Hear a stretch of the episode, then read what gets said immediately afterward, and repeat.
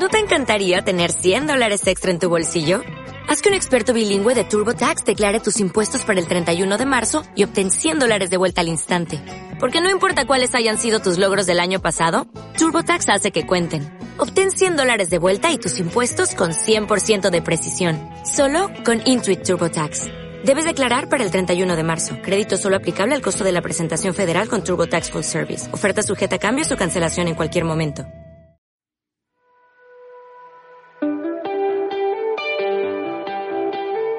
Emprender es una tarea tan apasionante como dura. A veces puedes perder la perspectiva y la soledad con la que convive el emprendimiento no ayuda, ¿verdad? Bienvenida a Girl Boss, el podcast de Prende, donde cada semana trataremos temas que te ayudarán a crecer y a impulsar tu negocio para que marques la diferencia explotando todo tu potencial. A los mandos, María Barbasán y Belén Sanz. Comenzamos.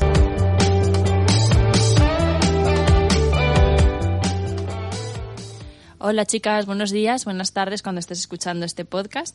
Estamos aquí hoy con Ana de Bigudíes, pero además hemos venido muy bien acompañadas porque es un, formato un poquito especial. Hemos venido también con Ana Albiol porque entre ellas se conocen mucho y vamos a hacer un podcast muy guay. Y además luego vamos a hacer otro y va a ser a la inversa, pero ese no lo vais a escuchar todavía. Ese es futuro, en el futuro lo publicamos. Eh, además, tanto Ana como yo, Ana Bigudíes como yo, hemos venido con, bebés, así que si oís algún ruidito raro, pues, pues son ellas, porque son bebés muy pequeñitos y no los podemos dejar. Así que nada, los tenemos aquí también. Hola Ana, ¿qué tal? Hola. Y hola Ana. Fenomenal. Pues nada, vamos a hablar un poquito de, del negocio de Ana. Ana, para las que no la conozcáis, tiene la peluquería, que yo digo, porque es, es la peluquería en, en, Valencia por excelencia. Y, y, bueno, tiene una trayectoria mm, espectacular. Dinos cuántos años tienes, Ana, que me pongo a llorar. Tengo en este Te pones a llorar tú, pero me pongo a llorar. años. Tiene 30 años. Cumplí en octubre 30 años. Y tienes ahora mismo dos salones. Sí, bueno, Y sí. bueno, temporalmente has cerrado uno, pero tampoco. Ya, ya veremos, ¿no? Lo que pasa. Sí, estamos en ello. ¿Y, ¿Y cómo empezó todo? A ver, eh, yo empecé en el salón más pequeñito, en el de Doctor Oloriz, que lo que está diciendo María ahora de temporalmente es porque en este momento lo tenemos cerrado, no sabemos qué va, qué va a ser de él. Pero mm, yo empecé en el 2008, con 18 años. Eh, tenía un socio, bueno, él tenía la peluquería y él me propuso, en lugar de que me pusiera a trabajar con él, me propuso si me quería, si quería asociarme con él. Eh, y a mí, bueno, como no he tenido nunca mucho miedo a nada, dije, bueno, pues vale, vamos a ver qué pasa. Y le compré la mitad del negocio. Y al año o así vimos que no funcionaba el trabajar juntos, pero teníamos formas de pensar diferentes y veíamos el, eh, la peluquería de forma diferente. Eh, decidí que me la quedaba yo sola. Él decidió que quería dejárselo y yo decidí que me la quedaba sola. En ese momento se propuso cerrar la persiana, pero yo pensé, total, la inversión ya la he hecho, no tengo que meter más dinero, vamos a probar, ¿sabes? Lo peor que me puede pasar es tener que cerrarla y debía dinero al banco, así que tenía que intentarlo. Y mm, en ese momento me quedé yo sola, le cambié el nombre, ahí nació Vigo 10, que fue en el 2009, y, mm, y hasta ahora, 11 años. En el 2009 es un año horroroso, ¿no? Porque, mm, bueno, yo, yo recuerdo el 2009 como, como la muerte. Horroroso, horroroso. No tan malo como los que vinieron después, pero en realidad... Aún peor. No, sí, la, la razón principal por la que, por la que se dividió la sociedad que teníamos fue esta, que, que de repente de ir muy bien empezó a cada vez se espaciaban más el, momento de cobrar cada vez más. Y claro es una persona sola eh, cuando es tuyo pero cuando son dos ya entran conflictos. Entonces eh, en el 2009 nadie pensábamos que iba a ser tan tan malo pero ya se le veían las orejas al lobo bastante para mí el peor peor año fue el 2012 que fue la subida de IVA en, en Ah. las en las peluquerías ahí casi casi morimos pero bueno Es verdad, en sobrevivimos. 2012 fue plena crisis, pero claro, encima cambió, cambió el tema del IVA. Hmm. Claro, yo tenía la suerte de que en ese momento una de las cosas buenas que yo siempre he dicho que tiene emprender de tan jovencita es que yo vivía con mis padres. Entonces, mm, si no entraba dinero, no entraba dinero, no pasaba nada. Yo con tener 5 euros al final de semana para comprar un paquete de tabaco era feliz. Entonces, los cogía de la caja, me tomaba un café y me fumaba un cigarro y era feliz. Entonces, aguanté así bastantes años porque eh, no sabíamos cuánto iba a durar eso y yo, como me, me ha gustado siempre mucho mi trabajo, pues con poco que ganara, eh, con, con no tener que meterle dinero al negocio, yo era feliz. Y gracias a Dios eso mm, nunca tuve que meter dinero. Siempre, por lo menos, el negocio iba, iba solo. Tú muchas veces me has dicho eso de que tú no invertiste una gran cantidad de dinero para, para empezar. Tú invertiste un poquito y luego otro poquito y, y no, no te has metido en grandes préstamos ni en grandes fortunas para... Sí, yo eso cuando me pregunta la gente siempre lo recalco mucho porque creo que es básico para cuando empiezas a emprender en, o sea, yo creo que sirve para cualquier negocio, pero hay negocios que requieren una inversión mayor, quieras o no quieras. Pero yo para la peluquería lo que pagué por el primer traspaso y, y ya me parece, visto a día de hoy, ya me parece mucho y para lo que para lo que obtuve. Pero luego nada le metí la primera inversión que le hice a la peluquería fueron 6.000 euros y con eso he trabajado prácticamente hasta el día de hasta que luego monté el segundo salón que ya fue más.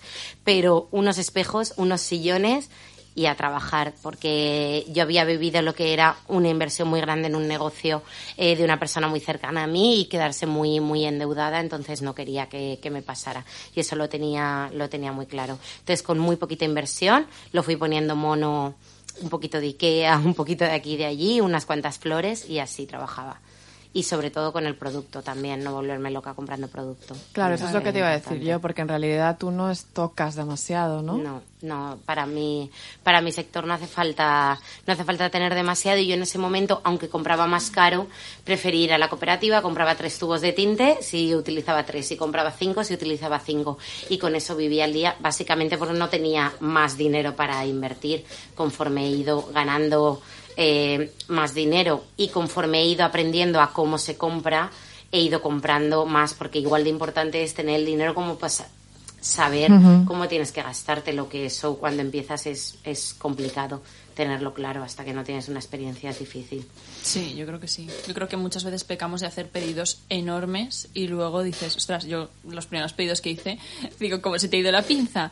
O sea, como tienes to- todo esto aquí parado, ¿qué necesidad tendrás? Pues mm, ya, pues dices, bueno, tengo este dinero, pues, pues hago un super pedido y así me sale mejor, los gastos de envío pues Claro, se repercuten. también piensas que lo vas a vender. Claro, claro, Claro. piensas que todo lo vas a vender al minuto y eso, a ver, no es así. Es que tampoco Es nadie, te- o sea, tampoco te enseñan, ¿no? Nadie Digo, te a menos enseña. que- a menos que vayas a, a formarte, tampoco te enseñan. Al final estamos hablando de emprender, pero estamos emprendiendo de, bueno, es mi pasión y, y voy a ver cómo sale. Entonces tampoco hay una formación específica para emprender, para comprar todo esto. Si no has hecho la formación específica, pues a mí me suerte. parece, o sea, Me parece deberían, brutal que- deberían que darlo en los hacer- institutos o, Claro. o algo. O sea, Claro. porque no Sí. es normal que luego digas, me voy a montar algo y yo creo que ni aunque hagas ADE, no lo sé porque yo no he hecho ADE, pero ni aunque hagas ADE o económicas o algo de eso, yo creo que, Yo creo que tampoco te enseñan Yo creo que eso. estamos enfocados para trabajar para otros. O sea, la cultura Mm. de emprender tampoco está en, en nuestro país, le falta un, un pelín, Sí, ¿no? sí.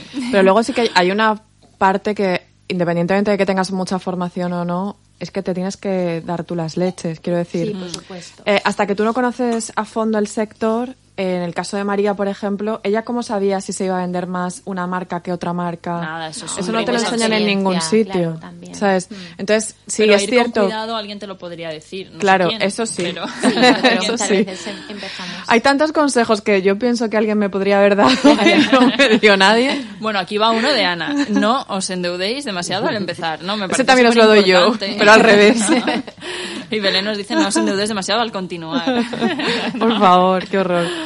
Eh, una de las cosas que a veces también es un motivo de endeudarse es cuando, eh, eh, por ejemplo, el, el- eres una empresa de servicios en las que la mayor parte de los ingresos se van a pagar salarios eh, y de repente tienes que mm, despedir, a- por el motivo que sea, a una persona, tienes que pagar su indemnización, sus historias.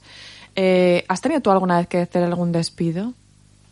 Sí, a ver, es verdad que yo desde que empecé a contratar gente, al principio iba con, bueno, con mogollón de miedo. Con los primeros contratos iba con muchísimo miedo.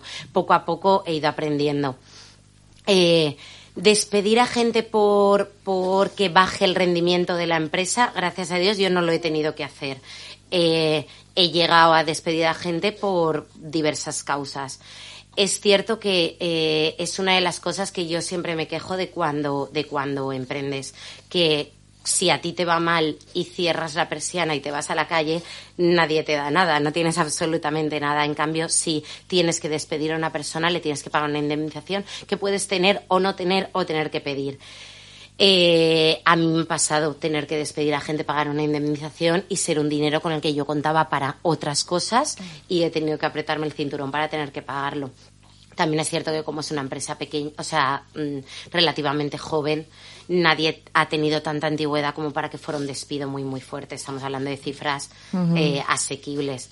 Pero yo tengo gente cercana que le ha pasado tener que llegar a pagar 20, 30, 40 mil euros por un despido y que Es una eso, barbaridad. ¿sabes? O sea, se Es que te hunde. la- claro, la- te, la te hunde, te hunde. Que es lógico, está pensado para, para proteger al trabajador y, y- y todo tiene su sentido, está bien, pero es verdad que muchas veces cuando se protege al empresario, o sea, ¿quién protege al empresario? que es lo que, lo que yo siempre digo, parece al revés, que esto es una caza de brujas, en, en lugar de proteger al empresario, lo único que se hace es mm, ir a ver en qué se le puede pillar. Y Ya, pero es que como desde, partiendo de la base de que está esa imagen de que ser empresario automáticamente significa ser explotador, maligno, sí. etcétera, etcétera, ¿sabes? Pues de hecho eh, se utiliza mucho la palabra emprendedor como una especie de eufemismo, Sí, ¿sabes? sí. Como realmente es que no, yo no soy empresario, yo soy emprendedor, ¿no? Como que es otra cosa, es más molón. Y en realidad mm, yo creo que deberíamos un poco sacudirnos esas mm, pulgas, ¿no? Sí, porque al final, o sea, estás creando empleo. Ana tiene un montón de, de- de empleados que son su equipo. Además, tiene un equipo súper guay. Este año hemos llegado a ser, eh, ahora en diciembre hemos llegado a ser 17 personas Claro, trabajando. es que. ¿Y tú no apoyas a una persona que está dando trabajo a 17 personas? O sea, esas 17 personas tú no les tienes que estar dando un paro o una ayuda o un subsidio porque están trabajando para Ana. Y sin embargo, Ana, si puedes, la estrangulas un poquito. Pues no, o sea, es que de verdad a mí me. bueno, en fin. Es, es, es verdad lo que dice Belén. A mí me ha costado un montón de tiempo decir que soy empresaria, ¿eh? pero muchísimo. Yo cuando me preguntaban siempre decía, soy peluquera. Con la boquita siempre, pequeña. Siempre. Soy, yo soy peluquera, porque además lo he dicho siempre. Es que a mí lo que me gusta de mi trabajo es ser peluquera, hacer mechas. Es lo que se me da bien, no, no ser empresaria. Poco a poco esa mentalidad me está cambiando y, y, y bastante. Pero a ti eso no es verdad. O sea, se te da muy bien hacer mechas, no digo que no, pero realmente lo que se te da bien al, al final visión, la Claro. visión que tú tienes de esta empresa. Claro. Pero a mí eso me ha costado mucho, ¿eh? O sea, verlo como algo positivo y no y no es- que negativo. Era como esa esa falsa humildad de, ¿sabes? No, no, pero yo soy peluquerita, ¿sabes? Que decimos nosotros. Eh, lo que hago todos los días es peinar. No, no, a ver, un momento. Eh, eso, mm, he creado 17 puestos Claro. de, de trabajo, eh, un concepto una de peluquería diferente. Una empresa, un concepto. ¿sabes? Un método de trabajo, todo eso es lo que realmente a mí se me da bien. Y eso, este último año, y, y, y mucho, eh, eh, mucha de la culpa de esto lo tienen mis empleados, que han sido los que ellos mismos me han dicho, Ana, tienes que parar, tienes que parar de hacer mechas, tienes que hacer lo que de verdad se te da bien, porque nosotros eso lo sabemos hacer, pero lo otro no, y lo otro a ti se te da muy bien. Entonces, uy. Entonces, eh, tienes que invertir tu tiempo y tu energía mental en lo que se te da bien. A ver, ahí en la bolsa. Esperar que tenemos problemas técnicos con el bebé.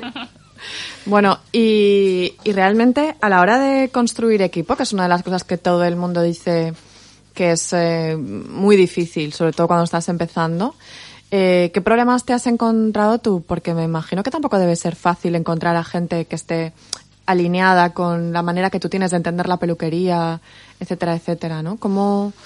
A ver, yo eh, creo que la parte del personal es la más difícil siempre de gestionar un negocio, siempre. También es verdad que para mí es la mejor, porque hasta que tuve, hasta que tuve personal, mm, yo me sentía muy sola, muy sola.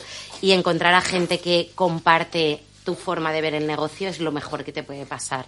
Y yo tengo la suerte de contar con un equipo en este momento, de hecho, con personas que comparten totalmente mi visión del negocio. Entonces, eso es súper guay pero es muy complicado y te resta mucha energía eh, lo que más, lo que más, porque no llegas a final de mes, ¿sabes? Y ya te apañarás, metes dinero y ya está de donde sea.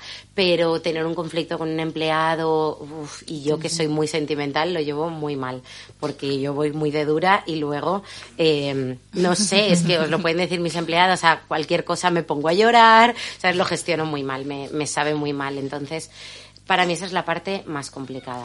Pero hasta encontrar ese equipo maravilloso que tienes ahora, eh, no sé, has pasado por un desierto como nos pasa a algunas otras emprendedoras. Yo, María, cada vez que necesita contratar, la, veo llorar. Es que a mí me han pasado muchas cosas últimamente. O sea, no, no, cosas malas, pero bueno, he tenido realmente una persona mucho, mucho tiempo, que para mí es clave en mi empresa, y el resto han ido rotando y es como, por favor, eh, ¿qué os pasa? ¿Podéis, por favor, eh, quedaros y estar tranquilitas? Porque, en serio... Yo eso lo viví durante, durante mucho tiempo y la verdad es que yo siempre digo que no sé qué he hecho para, para, para merecer eso, que me fueran cayendo personas guays del cielo, porque durante mucho tiempo lo pasé muy mal. Sobre todo, una de las cosas que peor he llevado yo es que nadie te enseña a ser jefe, que, lo que hablábamos antes, pero ya no solamente a llevar bien tu negocio, sino el, el hecho de ser jefe no te lo enseña nadie. Y a mí muchas veces me he encontrado en, en, problemas o en conflictos que no sabía resolver y a mí, claro, pues evidentemente se te echa en cara el esto lo has hecho mal o, o, esto no lo has gestionado bien. Y yo siempre les decía, es que entender que yo voy en pañales en esto, o sea, no tengo ni idea de cómo se hace. Y muchas veces cuando he hecho algo y no lo he hecho bien, es más por desconocimiento o por miedo que, que, porque realmente quieras hacerlo mal. O sea, yo siempre les he dicho, tener paciencia conmigo, que no soy un, o sea, no soy Juan Roch, o sea, no, no sé cómo funcionan las cosas, ¿sabes? Tengo dos empleados y estoy aprendiendo a hacerlo. Yo, eh, eh, la primera persona que, que contraté Primero la contraté a tiempo parcial porque no me atrevía a hacerle un contrato de 40 horas. Cuando le hice el contrato de 40 horas no me atrevía a que fuera fijo. Ahora veníamos hablándolo María y yo. Esto del, del miedo que daba hacer una persona fija. Y luego eh, he ido, iba contratando así como muy a, a cuentagotas y cuando necesitaba llega un momento que te empiezas a dar tortas y le pierdes el miedo por eso a base de tortas, lo que decías tú antes. Yo creo en, en ti me ha parecido ver un cambio. Eh, el año pasado tú te encargabas de muchas cosas y, bueno, no sé si fue el año pasado, mm, hablo así un poco de, memoria, pero de repente contrataste a Inca y, y, no ha sido como un salto de decir, ahora sí tengo como una parte de mí fuera de, de mí. O sea, Vamos a explicar quién es Inca para quien no conozca. Sí, perdón. A ver, una, una de, de, las cosas en las que más insistía yo era en la parte de la organización eh, eh, jerárquica, ¿no? En el, en el negocio. O sea, el quién ocupa cada puesto. Y siempre se me desmontaba hasta el momento en el que apareció Inca, que está diciendo María que Inca es, eh, eh, yo la contraté para coger el teléfono, o sea, básicamente para organizar la agenda y a los dos meses se había convertido en, en vamos, en, en, toda la parte de organización del negocio, toda la parte de gestión la lleva, la lleva ella. Contrató a otra persona para hacer su trabajo y a ella, pues le di, pues eso, toda la parte de gestión. Ahora mismo se podría decir que es la gerente de la empresa, porque se encarga de absolutamente eh, todo. Hablar con proveedores, eh, la parte del stock. Bueno, ella, ella lo lleva las facturas, habla con la gestoría, lo, ¿no? lo lleva todo lo que tenía que hacer yo y a mí se me da fatal porque es la parte que no me gusta nada, lo, lo hace ella. Y a mí me deja tiempo a hacer lo que realmente se me da bien, que es el...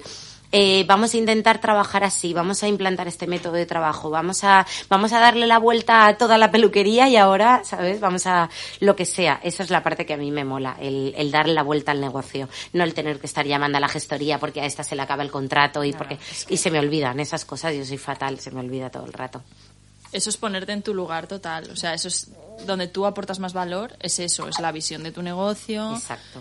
Mm, crear, bueno, realmente.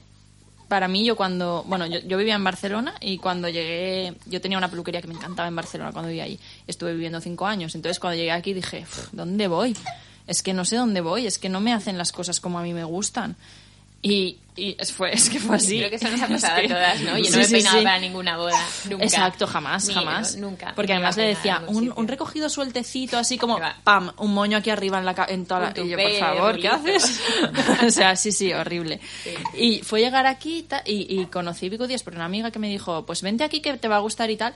Y dije, vale, es que realmente en Valencia no había una peluquería Pinterest, por así decirlo, ¿no? O sea, hacíais las cosas mm, que veías en Pinterest que querías que te hicieran y que nadie te hacía porque... O sea, realmente se puede decir que, que, mi, que mi peluquería era así porque empezó así. O sea, empezó a ir bien cuando yo empecé a ver que todo el mundo traía las mismas fotos de Pinterest y yo dije, o sea, eh, Esta es la demanda. por huevos tengo que aprender a hacerlo. Escuchar, escuchar a lo que te cliente. pide la Y yo siempre, siempre lo cuento cuando, cuando doy cursos de recogidos y tal, siempre lo cuento. O sea, yo venía mi prima todas las tardes y yo me ponía a hacerle peinados, le hacía fotos y las subía a Instagram. Y a eso dedicaba mi tiempo porque no entraba ni Perry por la puerta. O sea, podían pasar los días, es verdad. La gente flipaba de mi familia porque me decía, pero cierras la caja a cero algunos días. Decía, muchos, muchos, cierro la caja y el total del día es cero. ¿Sabes? Eso es súper, súper duro. muy ¿eh? desmoralizador, Súper duro.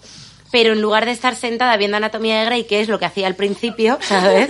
Eh, llegó un día que me cambió el chip y dije, si sigo sentada dándole vueltas a Anatomía de Grey, no voy a, a- a llegar a nada nunca. Vamos a ver si podemos hacer otras cosas. Eso Y así fue. me recuerda mucho una cosa que dijo Ana en, en Comprende el primero, que dijiste que, que vosotras empezasteis en NARS a moveros, a decir, ven que te maquillo, ven que te pruebo, ven la que misma historia. a moveros. Al final es la proactividad. O sea, nosotros empezamos en NARS, hubo un boom, y cuando ese boom pasó, nos comíamos los mocos, perdón por la expresión, pero era así. Y entonces yo estaba muy frustrada, porque yo iba ahí a limpiar labiales, porque no había público, entonces yo estaba desesperada. Y dijimos, esta es la nuestra, y empezamos a, a moverlo todo. Pero también lo hice una vez en, en perfumería, yo me saqué una silla de la calle Colón, venid que os maquillo gratis. O sea, monté un numerito, porque yo estaba desesperada. Digo, si es que hay dos opciones, o espero a que la gente venga a mí, o voy yo a la gente.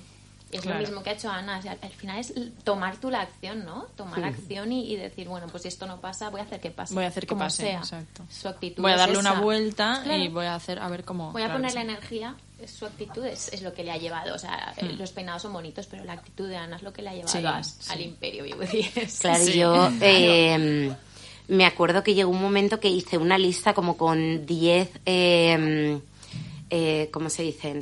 Mm, ay, no me sale la palabra. Tareas. Eh, eh, cosas que podía Eh, metas. hacer para, Ah, claro. para, para que el negocio fuera mejor, ¿no? Y, mm, y bueno, eran eso, algunas eran tonterías. Yo estaba obsesionada con que quería poner un camino de baldosas amarillas desde el semáforo que tenía más cerca Ay, hasta la guay. puerta de la peluquería para que la gente siguiera, porque el nombre de la peluquería viene por el mago de Oz y bueno, quien haya venido a la peluquería lo sabe que tengo el este del mago de Oz. Y yo estaba obsesionada con eso y preguntaba y todo el mundo me decía que eso no lo podía hacer, pintar la calle, eh, ¿sabes? Por mi cuenta y riesgo, que iba a venir el ayuntamiento y me iban a reñir. Pues como esa, pues tenía un montón de iniciativas, que no me salía la palabra. Eh, pues puse un menú del día en, en la puerta, ¿sabes? De primero, eh, maquillaje, de segundo, secado y de tercero, manicura, ¿sabes? Y así, por un, un precio, yo qué sé, tonterías. Y entre ellas, una de ellas fueron los fue y entonces ahí fue cuando, cuando se dio un poquito la, la vuelta al negocio. Vamos a explicar lo que son los Viernes. Sí, por si acaso. Porque hay un vídeo estupendo en tu web que recomiendo a todo el mundo que vaya a verlo. Sí. Pero para quien no lo haya visto, ¿cómo lo podemos explicar? A ver, los biguviernos, los biguviernes nacen porque eh, yo al principio llevaba siempre en magdalenas, una tarta, tal, mm, les, les ponía el café, por supuesto, a las clientas, y entonces siempre les hacía algo de esto para eso comer, que lo hacía yo y lo llevaba. Y entonces yo pensé, si entre semana, por la mañana o después de comer apetece tarta y mm, café, los viernes por la tarde lo que apetece es un, un gin tonic, ¿sabes? O sea, a mí es lo que me apetece. Claro, al principio yo quería preparar gin tonics mientras iba peinando. Mm, vi que no era viable y entonces dije, bueno, pues voy a separarlo. Vamos a ver. Eh, cuando terminé de trabajar, como un after work, ya, o sea, a persiana cerrada, quiero decir, cuando ya hemos terminado con la agenda, quien quiera venir, que venga. Bueno, eh, mis amigas lo podrían corroborar cuántas veces las he llamado desde el autobús llorando, porque al principio lo hacía todo yo. Preparaba la comida, llevaba las bandejas de comida en el autobús por la mañana, ¿sabes? Y, y de repente me empezaba a llamar la gente, no voy a ir, no voy a ir, no voy a ir y yo me plantaba con un montón de comida, la bebida comprada y de repente no venía nadie. Y me sentaba ahí con mi hermano y con mi marido a tomarnos los gin tonics, ¿sabes? Porque no había venido nadie. Lloraba, o sea, lloraba mucho. Esto no lo sabe nadie. Y luego te- ven ahora tu Instagram, ¿no? Es como, wow, pero nadie sabe la historia que hay detrás y es súper fuerte. Yo, pero es que en realidad, yo lo, lo hablábamos en, en el podcast que hicimos con las chicas de Hugo, no se habla nada de la De la mierda que te comes al principio. Totalmente. ¿Sabes? No- nadie la- habla de, es que me Pasé no sé cuántos años sin cobrar. O sea, eso no lo dice nadie. de Parece que todo, claro. Totalmente. De las Pues- noches que, que me he despertado, "Ah, se me olvidó hacer no sé qué y ahora ya la he liado porque entonces ya no hago esto, ya no. Mm. Como que todo el mundo se queda esa capa superficial, ¿no? De lo que ve en Instagram y realmente la realidad. O de si te va bien ahora, ¿no? Es como, Sí. uh, qué éxito, qué suerte, ¿no? no. No sé, No, suerte. La suerte me pilló Si hubieras- trabajando a los 17 años. claro, ¿no? como si hubieras nacido de pie, ¿no? La suerte de, de, de coger un traspaso en una peluquería en 2012, o sea, en eso, por 2009. eso, es- ¡Qué Eso. suerte! Menuda suerte. Menuda suerte. Fastidies. Y yo siempre digo, menudo genio era. Tenía una visión visionaria. que, vamos, una visionaria. Bueno, No, de esas hemos no, hecho todas verdad. muchas, ¿eh? O sea, puedes estar Ostras, pero es que tranquila. justo en el momento. Yo cuando, Yo cuando aquí. llego Bueno, a yo tuve casa... un hijo en el 2010, ¿eh? O sea, que tampoco te creas. No, es, es verdad que yo cuando llego a casa y, y lloro de cansancio y de agobio, mi marido siempre me dice, no te acuerdas de cuando llorabas de frustración, ¿sabes? De que no entraba ni Perry por la puerta y estabas todo el día sola. Él se lo ha comido todo, ¿sabes? Ya ha vivido todo el proceso. Y me lo dice, es que se te olvida cuando llorabas por, por eso, ¿sabes? Porque mm, no hacías nada en todo el día. Y entonces cuando, cuando eh, empezamos con los Vigo Viernes, la clave también fue esa. Eh, conocí a, a Sergio, el de por parte de la novia, por casualidad, porque me trajo a su hija a cortar el pelo. Entonces, os lo explico por la importancia que tiene también no solamente hacer una cosa guay, sino que la gente se entere, porque muchas veces tú haces una cosa muy guay, pero no lo sabe nadie. Y, y yo le dije a Sergio, oye, ¿me harías un vídeo tal? No nos conocíamos prácticamente de nada. Y me dijo, vale, me hizo un vídeo súper chulo y a día de hoy eh, sigue estando en la web, el, el- el que dice Belén. Y, y ese vídeo se hizo súper viral, o sea, la gente empezó a mandarlo por WhatsApp a sus amigas, tal. Y yo flipé porque no pensaba para nada que iba a pasar esto. Claro, la clave fue, eh, yo siempre digo, a decirle a una amiga que venga a tu peluquería que hace muy bien las mechas es complicado. Porque si a ti te hacen bien el pelo, es difícil cambiar de peluquería. Pero decirle a una amiga, vente a mi peluquería, que te ponen un gin y te hacen una trenza, o sea, nadie dice que no a eso. No te están pidiendo que cambies de peluquería, te están invitando, ¿sabes?, a un gin tonic. Entonces, Claro, cuando la gente venía y se ponía en mis manos, era como, vale, tengo 10 minutos, ¿sabes?, para conseguir que esta persona me coja cita para otro día. Y la verdad es que la mayoría de gente se iba con una cita para otro día. Entonces, mm, claro, se le dio la vuelta al negocio totalmente. O sea, fue un, un arma brutal, brutal. Es que tú también despiertas como mucha pasión por tu trabajo y yo creo que eso también hace que quien está contigo, que a quien atiendes o a quien a lo mejor no estás atendiendo, simplemente estás hablando de mm, cabello y, y es como que tiene ganas de ponerse en tus manos. A mí, por ejemplo, me pasó. Yo en el primer One Prende, ¿te acuerdas? Que yo no era clienta tuya y estábamos allí hablando y te hice dos o tres preguntas sobre mi pelo y la manera en la que me contestaste a mí me dio como mucha confianza, ¿no? Como, ostras, no solo sabe de lo que está hablando, sino que además se lo cree y le, ¿sabes? Y le pone pasión. Y eso mm, fue algo que me dijo, voy a- pues voy a probar. Y yo dejé mi peluquería en la que estaba muy contenta, al lado de mi casa. Que ir que a no la- te estén escuchando ahora. no lo sé. Por ir, por ir a la tuya, ¿no? Entonces, eh, yo creo que gra- gran parte de eso también es la manera en la que tú tienes de transmitir tu, tu trabajo. Claro, lo que hablábamos antes de saber a qué aportas valor, o sea, cómo aportas valor tú a tu negocio, eso es algo de lo que he sido consciente ahora, o sea, de un tiempo corto a esta parte, como decía antes, porque mis propios empleados me, han, me, mm, me han insistido mucho. Yo ahora, por ejemplo, llego al salón y intento eh, hablar con cada una de las clientas, o por lo menos cuando son clientas nuevas que no han venido nunca, hacer un primer diagnóstico yo, porque me he dado cuenta de que eso es lo que se me da muy bien. Hablar con la clienta, que entienda lo que yo tengo en la cabeza que le quiero hacer, sabes, que esté de acuerdo. Esa parte es muy importante en la peluquería. ¿Cuántas veces os ha pasado Mm, que dices, es que creo que no me ha entendido lo que, lo que le he explicado? Yo lo tenía claro en mi cabeza, pero el peluquero no me ha entendido. Entonces, yo sé que esa parte a mí se me da muy bien y antes no lo sabía. Son cosas que vas aprendiendo con el tiempo. Yo pensaba que mi, mi mayor valor era hacer mechas, ¿sabes? Porque es lo que más me ha gustado. Y no, eh, eh, hay cosas mucho más, mucho más importantes que les puedo dar a mi negocio como eso, como que como lo vivo con mucha pasión, porque es cierto que me gusta mucho mi trabajo, eh, se me da muy bien explicarle a la gente lo que se tiene que hacer o por ejemplo hacer un directo hablando de lo que sea, ¿sabes? Eso yo sé que te tiene que gustar, te tiene que gustar un micro y a mí me gusta mucho. A las dos, ¿no? Está bien. No, pero sí que es cierto, a mí me encantan tus stories y tus, y tus directos. Sí, a mí también, la verdad. Porque, Cuando no has sé- hecho así de producto, o de vamos a hablar de, de tratar el pelo liso, o del pelo, bueno, el pelo rizado no lo he mirado porque no. no. Yo sí. Pero sí, me mola, porque aportas mucho valor y, y, sobre todo muy cercano. O sea, no estás eh, con mucha parafernalia, o sea, lo haces como te lo haces a ti y ya está. No sé, yo incluso cuando Sí. cambiaste la línea de productos que tienes ahora, que también hicisteis como una serie de, no sé si me acuerdo si fue en directo o fue una serie de stories, yo me los tragué todos. Bueno, yo es que me lo trago todo, que es verdad, María. Me lo trago todo. Pero Yo me, me me resultaba muy eh, adictivo, no sé, me gusta escucharte hablar. ¿Sabes? Eso... Pero yo creo que es parte también de lo que tú dices, de que transmite mucha pasión por lo que Claro, hace. Y al sí. final. es- A mí me, me sorprende que la gente me diga, a lo mejor hace poco me decía una chica, es que hace tres años en un directo me acuerdo que dijiste, y yo, pero ¿cómo te puedes acordar? O una chica que me mandaba los, los, eh, los apuntes que tomaba en, en los directos, ¿sabes? De, lo que yo iba explicando.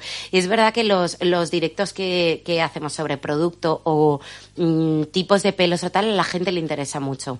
Y es verdad que yo no hago más porque por mi, bueno, lo digo con una niña enchufada a la teta, ¿sabes? O sea, eh, eh, pues por, por, por toda la infraestructura que tengo ahora mismo en casa es un poco complicado. De hecho, desde que me he mudado no he hecho ningún directo porque aún no he encontrado el punto de la casa donde estar tranquila y, y hacerlo.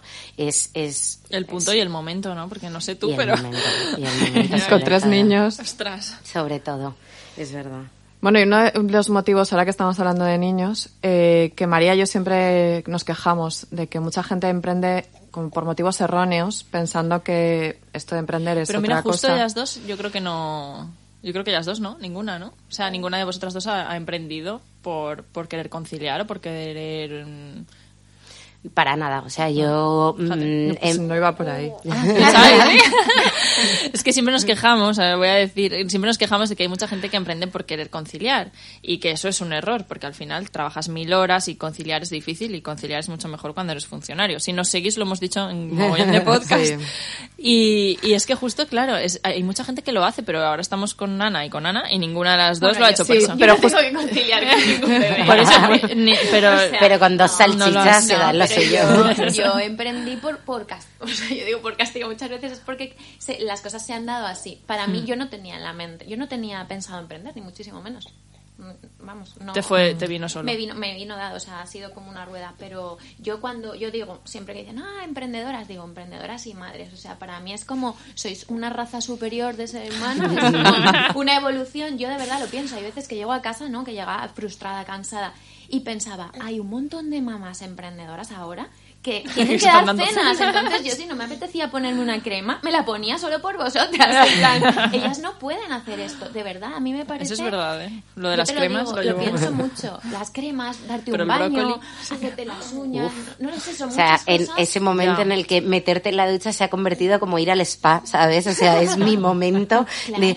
¿puedes dejarme 10 minutos que me duche con la puerta cerrada? Yo creo que para, tener niños Eso cambia, más ¿eh? fácil ser asalariado. Yo, Hombre, Sí, sí, sí, sí. Yo Mil lo veo veces, así. mil veces. Porque luego tú sales el fin de semana que no estás trabajando y tu mente es tuya, no es de tu negocio. Porque Claro. quieras que no, emprendiendo es que no desconectas. Entonces, a mí, hasta que llegas a un punto en el que puedes delegar y puedes montarte el chiringuito guay para tener tus horarios y tal, yo creo que se pasa por mucho como para emprender por conciliar. Sí, me sí, parece sí. muy arriesgado. A mí me parece arriesgado. Ya, pero es que nos engañan, o sea, es lo que Es- decimos es siempre, nos total. engañan Sí, sí. mucho haciendo creer que, Que es la es solución y hay muchísimas mujeres dando ese paso justamente por eso. Y no es. Que, paso, y ahora, que era donde yo quería ir, Perdón. que en realidad sí que ocurre situaciones como la que estamos viendo ahora, ¿no? Que estáis aquí las dos con los dos bebés dando el pecho, que tú puedes llevarte a tu bebé a tu negocio y no pasa nada. Eso generalmente una empleada por cuenta ajena no puede hacer ese tipo de cosas. Pero también tenemos que ser conscientes de todo eso, del todo el tiempo que te, que te quita, ¿no? A ver, es cierto que eh, punto positivo para el, para el emprendimiento es que yo siempre digo que yo soy muy pro lactancia, mucho. Mis amigas dicen que soy muy pesada. Y, mm, y yo, por ejemplo, siempre he dicho que vuelvo a trabajar mientras sea compatible con la lactancia. Si yo hubiera visto que no era compatible, no hubiera vuelto a trabajar. Yo he vuelto a trabajar eh, prácticamente al mes en los, en los tres embarazos y he estado trabajando, por lo menos aunque fuera medio gas. Y, mm, pero siempre porque me he podido llevar a mis hijos y darles el pecho, también porque he tenido ayuda alrededor que me la han permitido. A mí me da mucha pena la gente que se tiene que incorporar a los cuatro meses y tiene que dejar. La gente que hace turnos, lo que hablábamos Sí. ahora, y tienes que dejar a tus hijos 12 horas, eso me parece una barbaridad. Yo me incorporo al mes porque me llevo a mis hijos al trabajo. Para mí es una de las mejores cosas que tiene mi trabajo. Ahora también es verdad que a mí se me ha olvidado ir a recoger a mis hijos y lo digo aquí públicamente y he llorado mucho, ¿sabes? Ostras, Porque me he puesto a trabajar y se me ha ido la olla y no me he dado cuenta de la hora que era o, ¿sabes? Y de repente he dicho, ostras, son las cinco y nadie está recogiendo a mis hijos. O sea, es, es, es cierto. En la guardería... Llevar muchas cosas en mm, la cabeza. En la guardería que llevaba antes a los niños me miraban fatal siempre en la puerta porque llegaba la última y si no eran ni cinco eran ni diez y si no había días que eran ni veinte.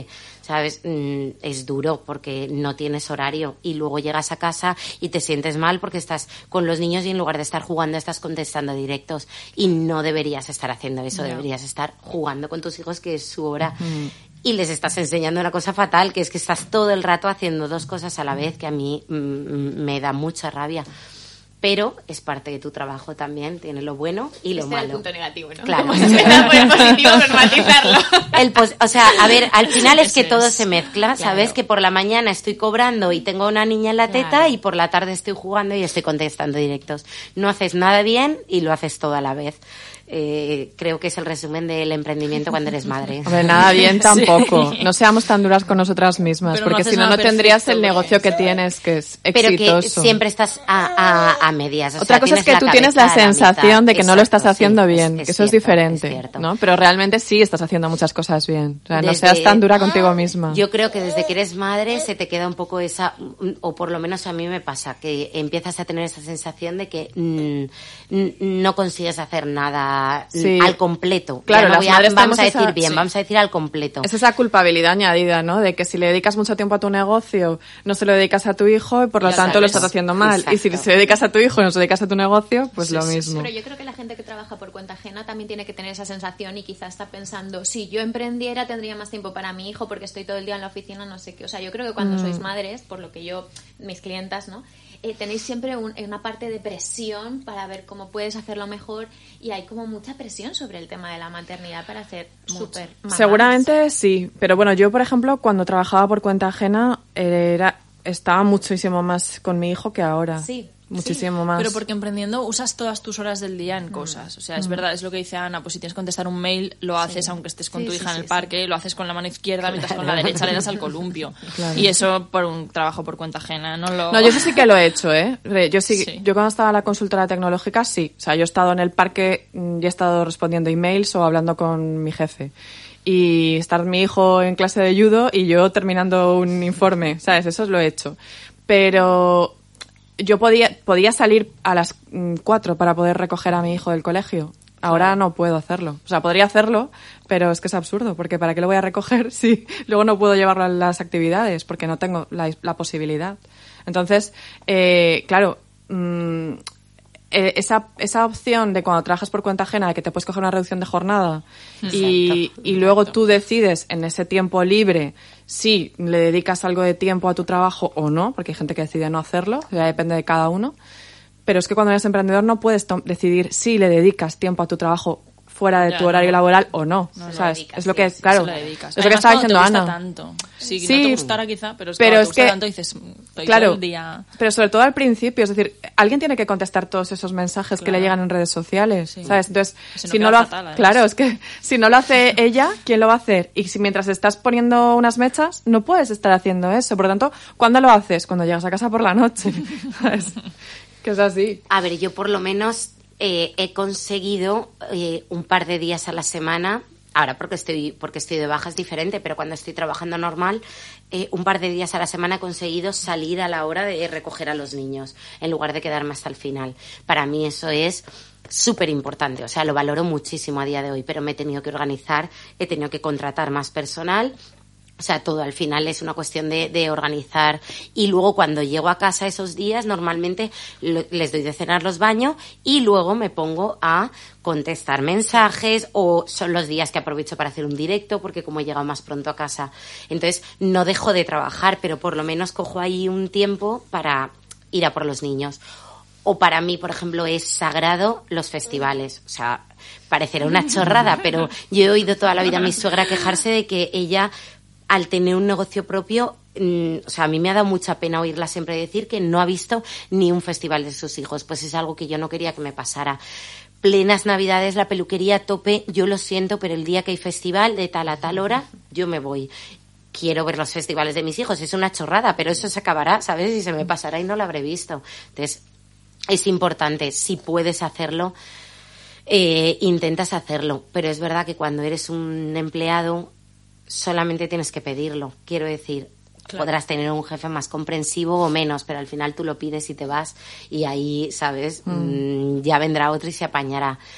Cuando es tu negocio, es tu elección, está claro. Pero también tú sabes a lo que estás renunciando.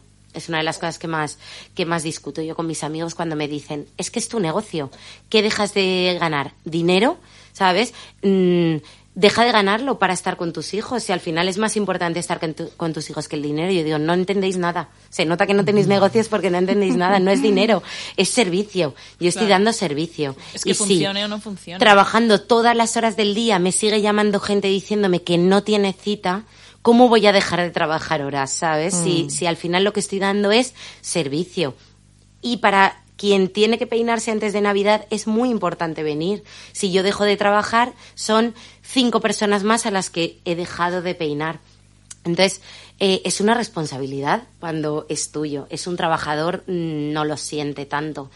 El, el- pues le da igual. Si estás ha quedado con las mechas sin hacer, quiero decir, no es tu responsabilidad, pero para mí sí es muy importante. Claro.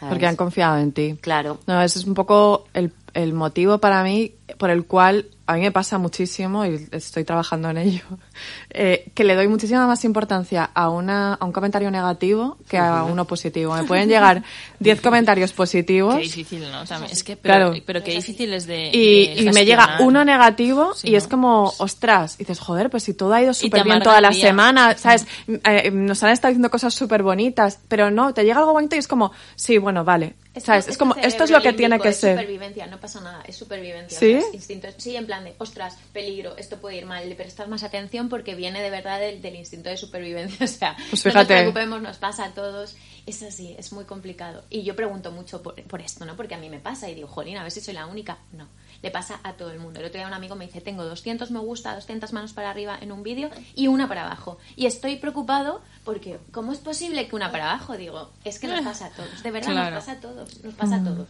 Sí, de hecho a mí Instagram me ha hecho polvo desde que ahora te pone la gente que te sigue y la gente que te deja de seguir. ¿Lo habéis Ah, visto? sí, Ah, no. lo he visto. Y no, antes no tú tenías que tener una, Ah, claro. una aplicación adrede que te lo dijera. Yo me acuerdo que me la descubrió Ana cuando nos conocimos y yo me la puse y me la quité porque no podía vivir con ello. O sea, te, agobias Sí. para nada.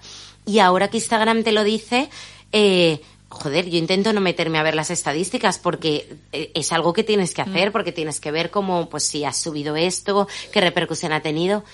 Y te hunden la miseria. O sea, eh, 10 personas han empezado a seguirte y 10 personas han dejado de seguirte el mismo día. Y dices, ¿pero por qué? Ya, ¿Sabes? No les habrá gustado esto, no- eh, Pues, a lo mejor son robots, eh, mm, tampoco, pero... No lo sabes, no lo sabes. Yo, pues muchas veces, por ejemplo, sé que cuando me subo a mí misma, como ayer, que grabé varios vídeos poniéndome la ampollita de la caída, ¿sabes? Hay mucha gente que le interesa, muchísima, porque tiene un problema de caída y esto le interesa, y hay mucha gente que ver mi cara, pues entiendo que no le apetezca para nada. Entonces, pues deja de seguirte como yo hago con otras personas.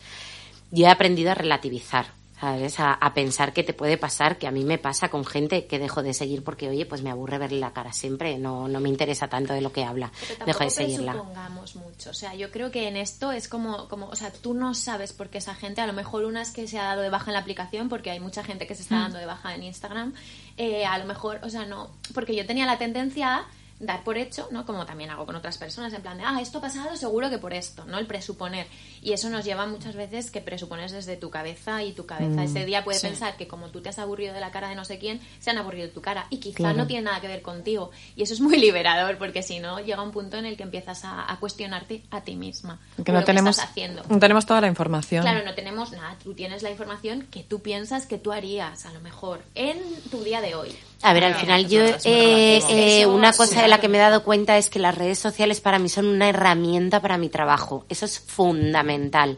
Entonces, si yo subo un vídeo eh, hablando de la caída, y al día siguiente suena el teléfono y la gente pregunta por el tratamiento de la caída, yo he hecho bien mi claro. trabajo. Que hayan dejado de seguirme 15 personas, pues es eh, parte, a lo mejor es por esto o lo que tú dices, a lo mejor es por otra cosa, pero quiero decir, es un daño colateral. A mí no me sirve de nada tener eh, 200.000 seguidores porque no voy a poder dar eh, Servicio, eh, servicio a claro, 200.000 claro, personas. Yo con mis 20.000 seguidores soy feliz, ¿sabes? Desde que tuve 20.000 seguidores hasta ahora que tengo 25, cada vez suben más lentos y más y más.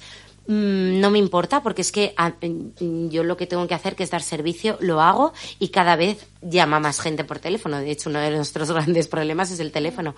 Así que yo sé que mi trabajo lo hago bien. No me sirven para nada más las redes sociales. Muchos likes al final es engordarte tu ego, ¿sabes? Yo sé que mis likes son entre esto y esto en una foto normal.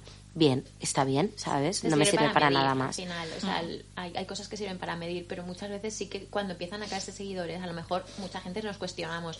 Y yo creo que el cuestionarse eso hay que intentar, como sea, mm, apartarlo, porque muchas veces condiciona.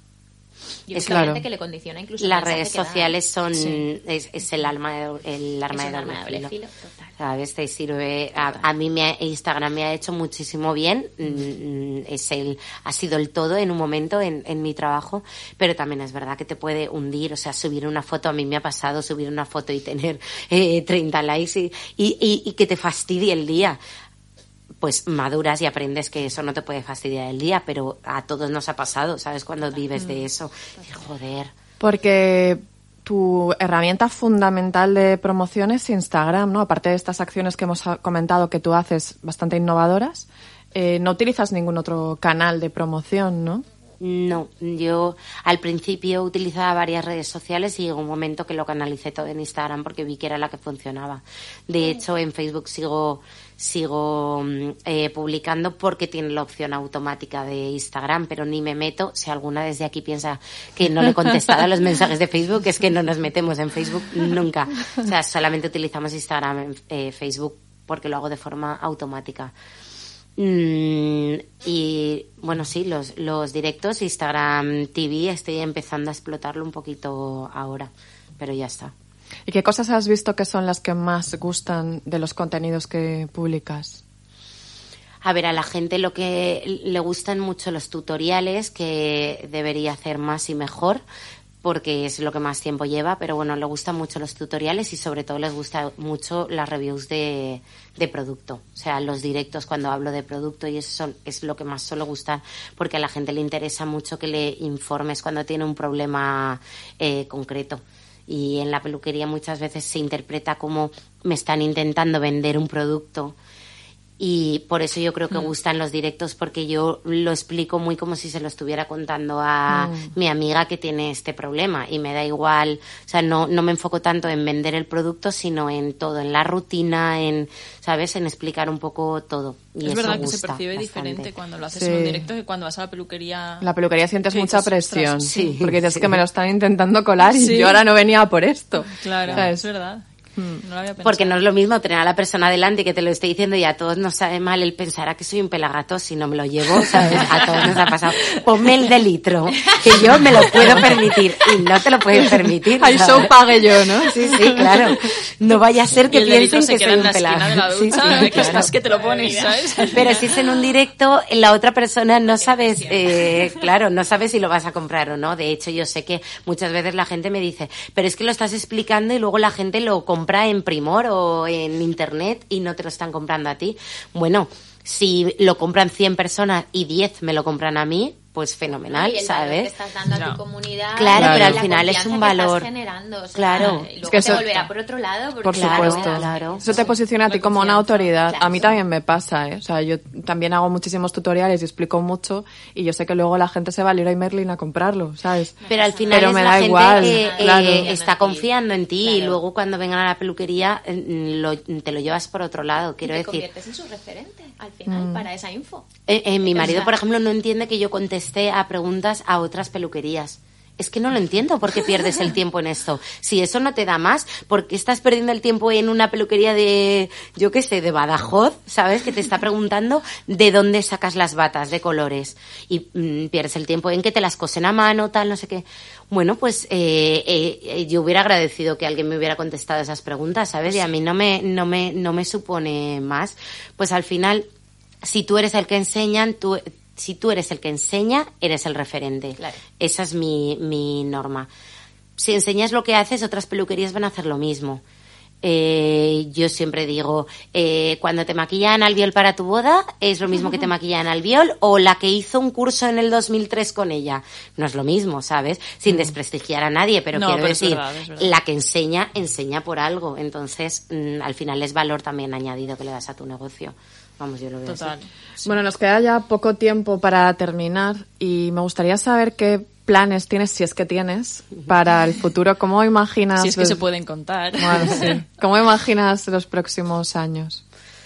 Pues ahora mismo es la pregunta del millón, por lo que hemos empezado diciendo. Yo mm, tenemos dos salones, pero ahora mismo el, el primero, el más pequeño, está cerrado por, por un tema de reformas. Entonces, eh, yo siempre lo cuento todo. Me, será mejor o peor, pero a mí se me da muy mal lo de ir con secretismos. Yo ahora mismo a corto plazo eh, no tengo ni idea de lo que va a ser de mí eh, mañana. Pero es verdad que en mi cabeza está la posibilidad de abrir un salón muy grande y mm, donde estemos todos juntos y podamos dedicarnos también a otras cosas. Eh, a mí me encanta la formación y me gustaría mucho ir hacia hacia hacia ese lado, tirar hacia ese lado. Entonces me gustaría tener un espacio donde también poder eh, tener un espacio reservado a la formación y poder centrarme más en eso. Esos son mis planes. Luego que encuentre el bajo apropiado y que todo vaya rodado, yo me, guío mucho por impulsos. Por eso ahora mismo está el salón pequeño cerrado, porque yo creo que las cosas pasan por algo.